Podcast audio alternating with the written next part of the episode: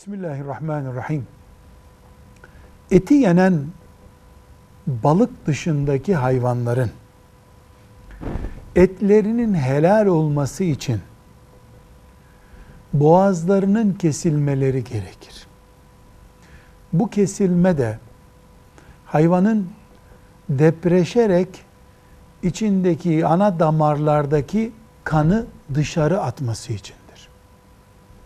Avrupa'da yaygın uygulamasıyla hayvanlara elektroşok vererek uyuşturulup kolay yatmalarını ve kolay kesilmelerini sağlayan sistem eğer hayvanın depreşip yani can havliyle hareket edip ana damarlarındaki kanını akıtmasını engelleyecek kadar uyuşturma ve kendinden geçirme, bayıltma şeklinde ise o hayvanın kesiminde sakınca vardır.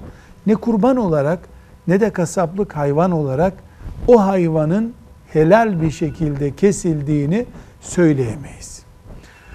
Cüz'i bir e, bayıltma veya hissettirmeyecek kadar olacak bayıltmanın sakıncası olmayabilir. Velhamdülillahi Rabbil Alemin.